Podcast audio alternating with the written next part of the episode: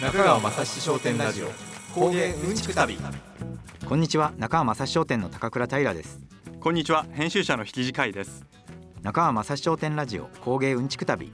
この番組では工芸好きアラフォー男子2人が日本の工芸産地を巡り職人さんや地元の方々に話を聞いてそこで得た工芸に関するうんちくを紹介していきます。現地に行かないと体験できないことや聞けない小ネタ普段はなかなか記事の中心にはならない。でもそれを知ると工芸のことがより一層好きになる。そんな B 面的な情報を皆さんと共有できればと思っております。さて今回は少し趣向を変ええー今年2月に行われた中川雅史商店主催の展示会大日本一のレポートを行いたいと思います。大日本一といえばあの我らが高倉隊長が指揮を執る一大イベントということで工芸うんちく旅スタッフ総出で行ってきましたね。ありがとうございます。今日は隊長って感じなんですね。隊長と呼ばせていただきます。はい。はいありがとあうございます、のまあ、ただイベント当日はね高倉隊長もあのバタバタされていたので今回のレポートは基本僕一人であの各メーカーさんのブースを巡りお話を聞いてきました。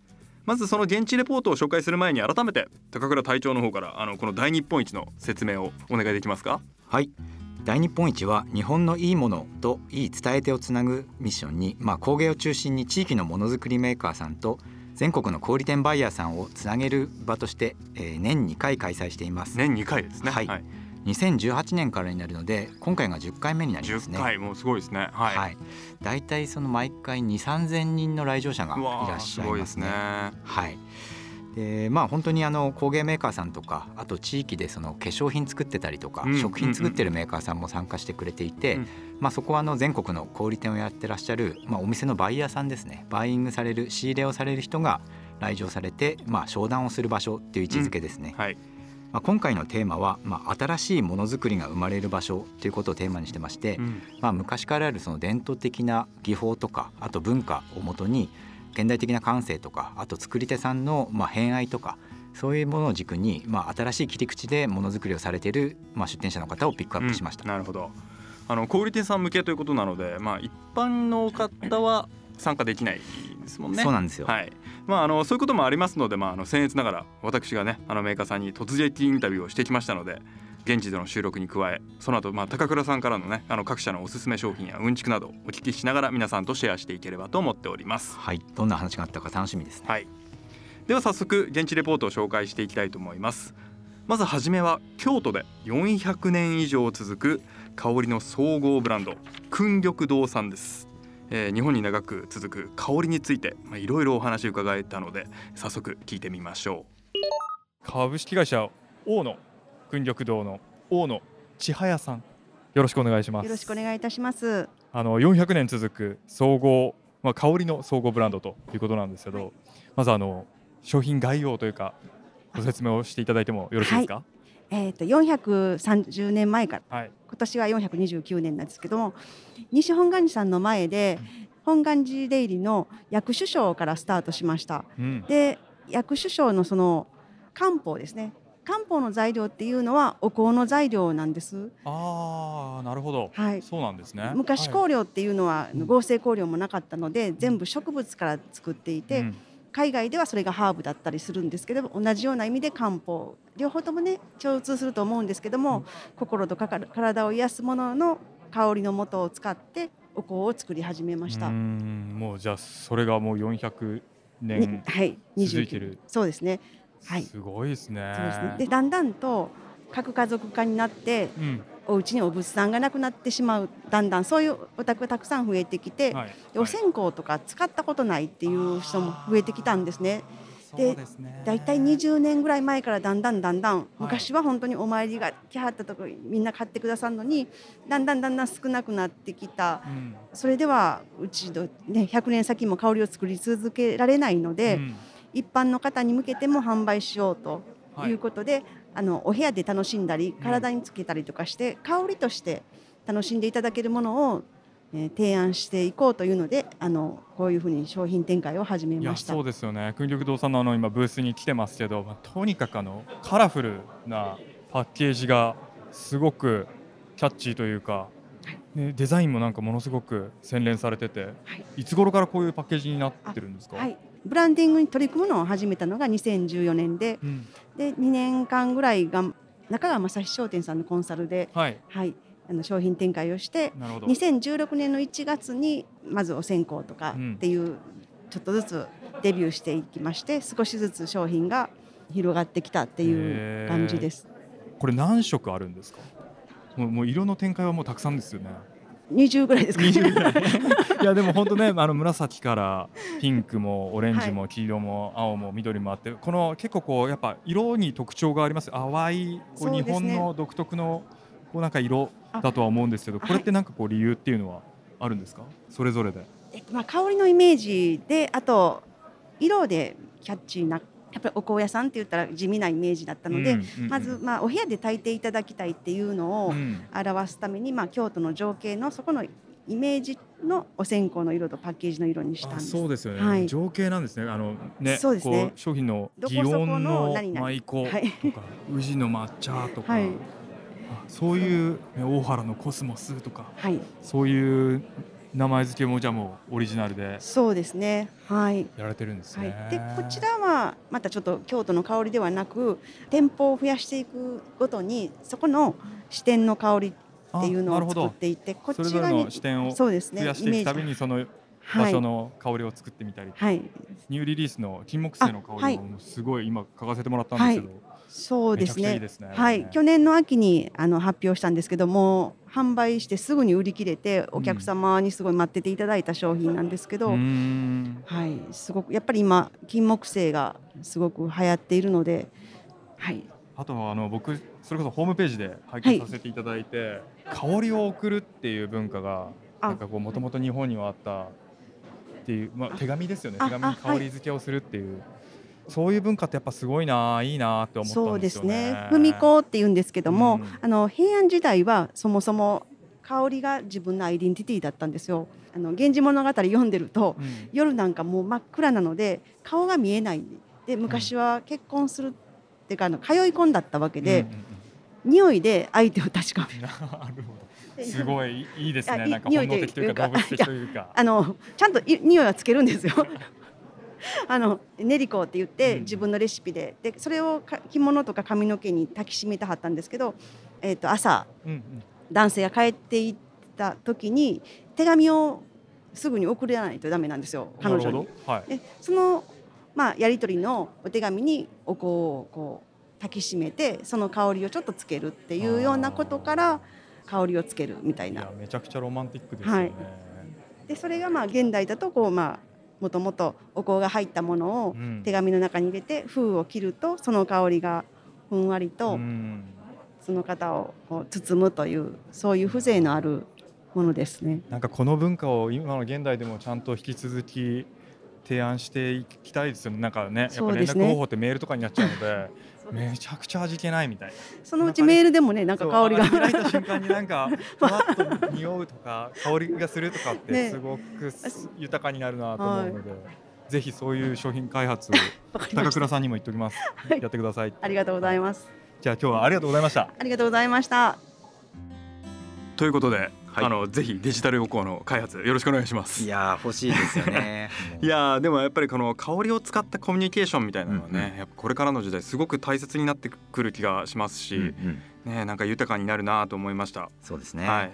あと実はあのこの訓緑堂さん僕もあの愛用させていただいてまして、あそうですか。ね。あのギフトにああまさに。あの初めはねギフトにもらったんですよ確か。はいはいでもあこれギフトに送るのいいなってこうあのギフトを送る時うんうん。に結構使わせていただいてて、あの嬉しいですね。展示会でもお香以外にもねあの石鹸とかオイルまであったので、はい。あまあちょっとこのまたギフトのバリエーション増えたななんてうんうん。いう感じです。であのお話にもありましたけどそもそもそのコンサルティングをはい、中川正史商店さんがうんうん。担当されてたんですよね。いやそうなんですよ、うんまあ訓玉堂さんお話にもあったようにうんもともとその仏具というかお寺さん用の線香とかうんを中心に作られてたんですけれども、うんまあ、それをその一般でも使えるようにって作ったのが今回のブランドなんですね。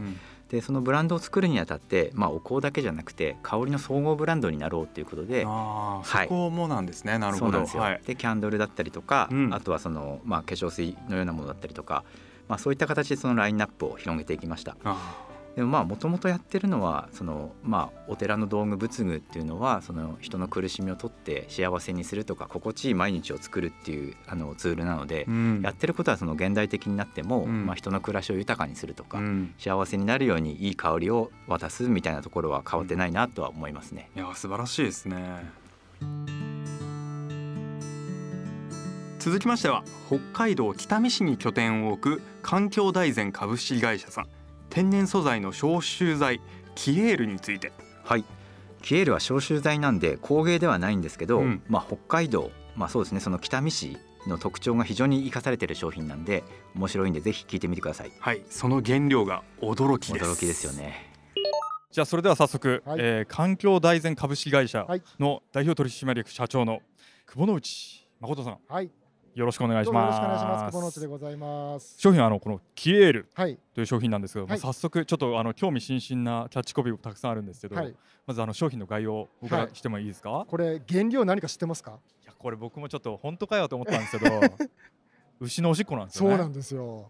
で、これあの僕ら北海道北見市っていうところはいにあるんですけども、牛がすごい多いあの地区の真ん中にある町なんですよ。うううんで、これは牛がですね、たくさんおしっこをして、うん。まあそれがどうなってたかというと、はい。昔ね、30年ぐらい前って川に流れ込んでうん。公害になったんですよ。はい。で、それを防止するために発酵させてう、ん。あの無害化した状態で川に流すっていうのが、はい。キエールのルーツになってて、でまあ、それがこう原料になってるんです我々の今、結局その発酵させる人の時間もかかるしコストもかかるので酪農、家さんってみんなそれをやめてしまってたんですよ、で私のあの父が創業者なんですけど、創業者のいとこは僕のおじさんがうん。酪農をやっててこれなんか畑に巻くとすごいよく植物が育つんだけど作物が。はい。でうちの父がホームセンターをやってたので、うん。持ち込んできたんですよ、うん。だけど北海道はもう1年の半分雪なので、うん。通年の売り物にならないなと思って、だけど匂い嗅んだんですって。そしたら匂いしなかったんですよ、はい。あのおしっこが、いうん。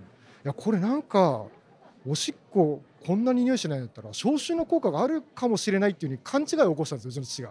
かもしれないっていうことで。で試してみたんですね、うん。いろんなその排水管にかけたりペットのあのトイレとかに、うん。そうするとすごい匂い消えて、はい。これは売り出したら困ってる人たち助けられるかもしれないと思って、うん。でじゃあその時に名前はキエールだっていうふうに、はい。めちゃキャッチーな感じで決めてまあ売り出し嫌なたんですね。匂いが消えるってことですよね。はでもなんかちょっと見たんですけど、はい。そのね、嫌な匂いには反応するんですけど、はい。い、い匂いは別に消さないそうなんですよ。ね。い、これ不思議なあのこれあの微生物がやっぱ作ったあの液体でアンモニアの匂いが当然なくなくなるじゃないですか、はい。うん、と嫌な匂いだけ消すっていう、まあ、と性質があるこれ完全に解明されてないんですけれども、腐敗した匂いを出す微生物を抗菌活性で抑える。うん。ではないかとんんんいうふうに言われていあて。まだね解明をずっと続けてる最中なんですよね。でもなんか本当いろんな大学さんとかと一緒に研究されたりっていうのをされてるんですもんね。はい、今もずっとあの地元の大学だとか、うん民間のあの研究機関と続けていまして要は品質の安定化だとか向上もそうですし新たな用途開発をしてんもっと牛の尿を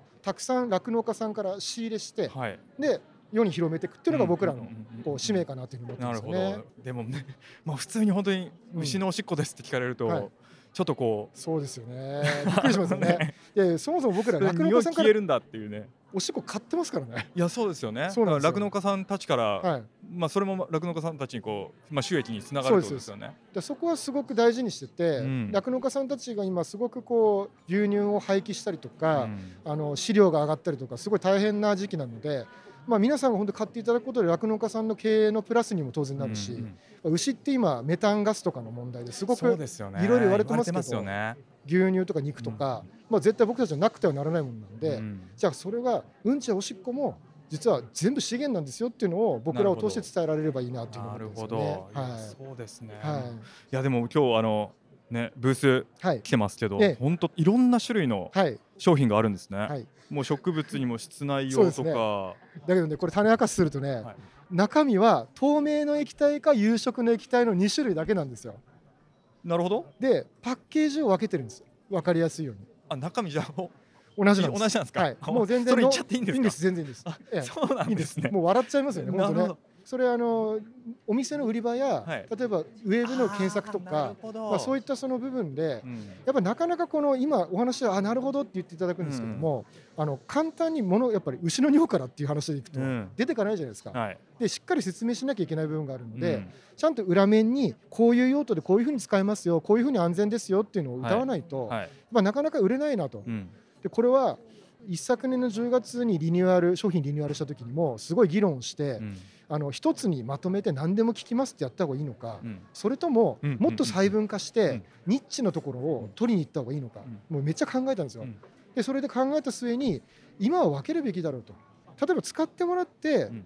同じ液体ですよって言えば大容量買って小分けにしてもらえればいい話なうんので、まずは例えばキッチン系のお客様であればキッチン用。はい。ペットのお客様はペット用と。でカーショップであれば車用と。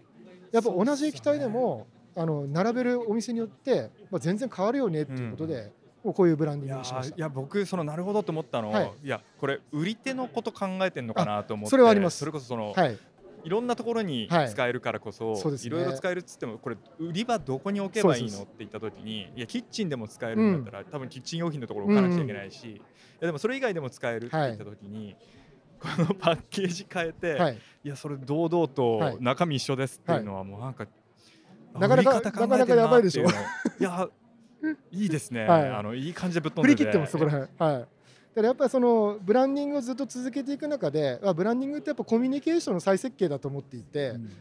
じゃあ百貨店さんや雑貨店さんや路面店さんではこういうこうコミュニケーション。で例えばホームセンターさんはパッケージを変えてもっと温かみのある。でうん。年配者に向けて文字もちょっと大きかったりうん濃かったり、あのいろんなその配慮をしながら買っていただくターゲットに向けてご案内するようなあのブランディングにしますね。いやーでも本当たくさんありますね。大きいものから小さいあの車の中に入れる車用とか、はい。小動物用から、まあ、大きいものも。そうですね。あとあれですもん園芸用とかもそうですね。あるんですもんね。あの園芸用もあのこのコロナになってからですねあの雑貨店さんが結構グリーンコーナーをうん。作られるんで、はい。例えば観葉植物ですとか、はい。お花だとかその鉢植えにこれをあげることですごく元気になったり、うんあとは芝生あの、はい。自宅一軒家であれば芝生にかけていただくと芝生の、まあ、青々とした元気になるっていうことでもう結構雑貨店さんにも最近入るようになったんですよね。いやすごいですね。うん。はい。本当広いですよね。はい、逆にこれ意外と売れたなみたいなのってなんかあるんですか？あの売れたというかねこのあの大日本一さんに来て、はい。昨日立て続けに言われたんですよ。このコンポスト用がめちゃくちゃ良かったあーでも今いろいろはねそのそれこそ SDGs 関連ええでコンポスト興味あって始めましたっていうお店とかと。でも。匂いがすごいするんだけど、うん通常うんこれかけると全然匂いなくなってさらに発酵が進んだっていうことであの2人のお客さんに一石二そう鳥ですね。はいそうか。でそれ狙って販売したんですけどなかなかその直接声を聞くのってのはどっちかっていうとペットだとか、うん。洗濯だとか、うん。そういったのが多かったんですけどこれ作ってよかったなってすごく感じました。いやいいですね、うん。確かに、はい。コンポスト用って言ってる消臭のないですもんね。あんまりないんですよ実は。なるほどな。い。や、はいもうでもいろんな無限の可能性持ってますね。そうですね。あのそのことをやりきるために、まあ、研究所だとかとうん。連携しながら、うん。まあ、用途を開発してエビデンス取ってブランディングしてっていうのをもうずっと繰り返して、まあ、今商品作りしてる感じですね。な。るほど。ありがとうございます、い。やー面白かったですね。面白いですよね。いやもうとにかくこの久保之内さんのお話が上手なのでいや上手ですね。もう引き込まれましたねそしてコンポスト用なんてもうやっぱりねこうタイムリーというか、まあ、最近あの増えた需要だなというところもあのあると思うので、うん。ね、やっぱこう時代に合わせて、まあ、ベースのものづくりは変えずこう見え方を変えるというか、あのおっしゃってましたけどそれこそブランディングはコミュニケーションの再設計だと。うんうん。いやまさにあの勉強になったなと思いますいね。やそうですね。いやこれ本当まさにその地域課題、うん。地域の問題を、まあ、プラスに変えるっていう事例としては本当に面白いなと思っていて。そうですね。はい、で何よりやっぱ自然素材で安心安全なんですよ、うん。だから僕うちの場合だとその普段洗えない商品あ製品だとその子供の帽子とかあとはウィンドブレーカーとか、あと枕とかにかけるとうん子供の肌に触れても安心だし、うん。匂いが本当に消えるんですうよ、ん。あと僕個人的にはその出張が多いんでビジネスホテルであまりあの良くない 良くないって言ったらですけどねたまにね。はい、若干なんかあんまり、あの良くない匂いだなっていう時もこれ携帯用で持ってって、ああのシュッとするともうはい。匂いが消えるんですよ、だかうんら本当に重宝してますね。いやーじゃあもう本当いろいろ使えますね。いやいや北見市ちょっとね、はい。あの行ってみたくなりましたね。あの久保野さんおっしゃってましたけど焼肉もね美味しいと。焼肉ね。牛がいっぱいいるからってことですよね。ということなんで多分そうなんねもうすごいですよね酪農はい。からもうね牛のおしっこを原料に使ってみたりとか、そうですよね。だからもう北海道っていうところ自体がもう資源というか、うん。あなるほど。はい国立公園があったりとかね本当に行ってみたい場所ですね。いやー非常にあの面白かったです。はい。中川雅史商店ラジオ。中川雅史商店ラジオ。工芸うんちく旅。さていろいろお話伺いましたがやっぱり皆さんお話がお上手ですし。面白かったですね、まあ、とにかくねもっともっとお話聞きたくなりましたね。また次回も大日本一レポートを配信していきたいと思いますのでぜひお楽しみに中川雅史商店ラジオ工芸うんちく旅。お相手は中川雅史商店の高倉平と引き地会でした。さようなら